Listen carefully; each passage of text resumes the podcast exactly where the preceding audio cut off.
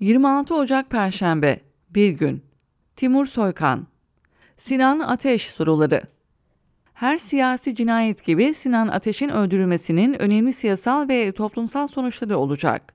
AKP-MHP iktidarı güç zehirlenmesinin kibri ve suç ortaklığıyla bu siyasi cinayeti örtmeye çalıştı.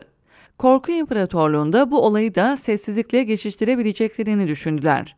Ama katledilen kendi işlerindeki siyasi bir aktördü ve bu imkansızdı. Şimdi seçim öncesinde tabandaki ve toplumdaki tepki nedeniyle mecburen soruşturmanın genişletildiği izlenimi vermeye çalışıyorlar. Ama artık çok geç. Sinan Ateş cinayetinde ilk günden beri isimleri geçen 3 zanlı 26 gün sonra gözaltına alındı. Bu üç isim AKP ve MHP iktidarınca 4 hafta boyunca korundu, yargıya teslim edilmedi.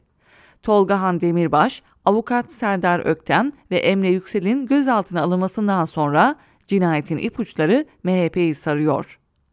Şu soruların peşini bırakmamak gerekiyor. Soru 1. Gözaltına alınan Emre Yüksel, Ülke Ocakları Genel Başkan Yardımcısı. Yani Sinan Ateş ile arasında büyük gerilim olan Ülke Ocakları Genel Başkanı Ahmet Yiğit Yıldırım'ın yardımcısı. Emre Yüksel'in cinayetle bağlantısı nedir? Ahmet Yiğit Yıldırım'ın bu bağlantıdan haberi var mıydı? Soru 2. Gözaltına alınan Tolgan Demirbaş, cinayetten birkaç gün sonra MHP milletvekili Olcay Kılavuz'un da bulunduğu evde gözaltına alınmıştı. Tolgan Demirbaş'ın İstanbul'dan gelen tetikçileri Ankara dışına çıkardığı iddia ediliyor. Yani doğrudan cinayetle bağlantısı olduğu iddia ediliyor. Tolgan Demirbaş'ın katillerle kamera görüntüleri tespit edildi mi? Bu konuda savcılığın elindeki deliller neler? Soru 3. MHP milletvekili Olcay Kılavuz, Tolgan Demirbaş'ı polislere vermek istememişti. Polislere siz gidin sahibiniz gelsin diyerek hakaret ettiği öne sürülüyor. İddiaya göre Olcay Kılavuz savcılıkta ifade bile vermeden Tolgan Demirbaş'ın serbest bırakılmasını salladı. Bu doğruysa çok büyük skandaldır. Bu karara imza atanlar kimlerdir? Tolgan Demirbaş'ın bırakılması için kimler devreye girdi? MHP milletvekili Olcay Kılavuz'un bu cinayette bağlantısı nedir? Daha sonra tekrar gözaltına alınan Tolgan Demirbaş'ın adli kontrolle serbest bırakılmasında kimler etkili oldu? Soru 4. Gözaltına alınan avukat Serdar Öktem, eski Ülke Ocakları Genel Başkan Yardımcısı, MHP milletvekili adayı, hem tetikçileri ayarlayan Doğukan Çepin hem de çeteye para gönderdiği tespit edilen MHP İstanbul İl Yöneticisi Ufuk Köktürk'ün avukatıydı. Onun da cinayetten birkaç gün sonra gözaltına alınıp serbest bırakıldığı iddia ediliyor. Serdar Öktem'i 26 gün boyunca kimler korudu? Nasıl ve kimler tarafından serbest bıraktırıldı? Doğukan Çep ve tetikçileriyle bağlantıyı Serdar Öktem mi kurdu?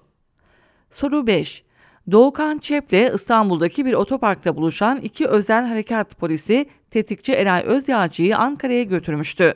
Siyasi cinayetin tetikçisine korumalık ve şoförlük yapan polislere talimatı kim verdi? Bu polislerin kimlerle bağlantıları var? Soru 6. Maltepe Gül Suyu'nda uyuşturucu çetelerine karşı yürüyüş yapan Hasan Ferit Gedi'yi öldüren ve bununla birlikte uyuşturucu çete suçlarından 62 yıl hüküm giyen Doğukan Çep 4 yıl boyunca neden yakalanmadı? Firariyken silahla mekan basan, çeksene tahsilatı yapan, İstanbul'un en işlek yerlerinde rahatça gezen Doğukan Çep'i kimler koruyordu? Soru 7.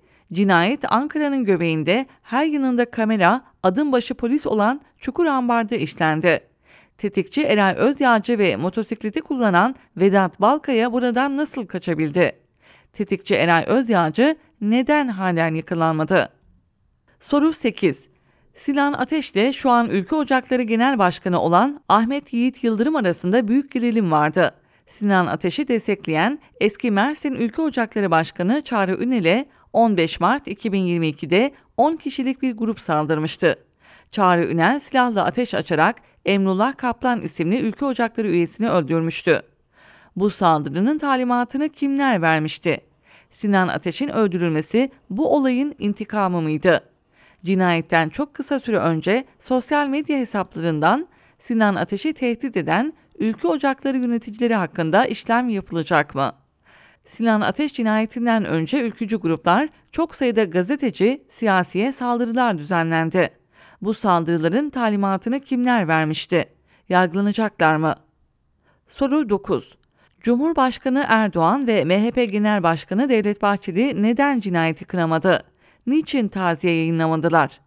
Sinan Ateş'in cenaze törenine katılmamaları için MHP'li vekillere ve ülke ocakları yöneticilerine neden talimat verildi? Böylesi cüretkar ve aleni cinayeti örtme girişimiyle kimler ve neden korunuyordu? Soru 10.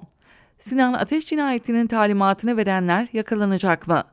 Çok cüretkar ve aleni şekilde Sinan Ateş cinayetini örtmeye çalışan iktidarın bu olayın tüm yönleriyle aydınlatılmasına izin vermeyeceği aşikar. Ancak Sinan Ateş cinayeti daha geniş kesimlerin Türkiye'nin içine sürüklendiği karanlıkla yüzleşmesine neden oldu. Geçmişte siyasi cinayetlere sessiz kalan, adaletsizliğe göz yumanlar da artık bu yılanın herkese dokunacağını görüyor. Bunun acısını yaşıyor.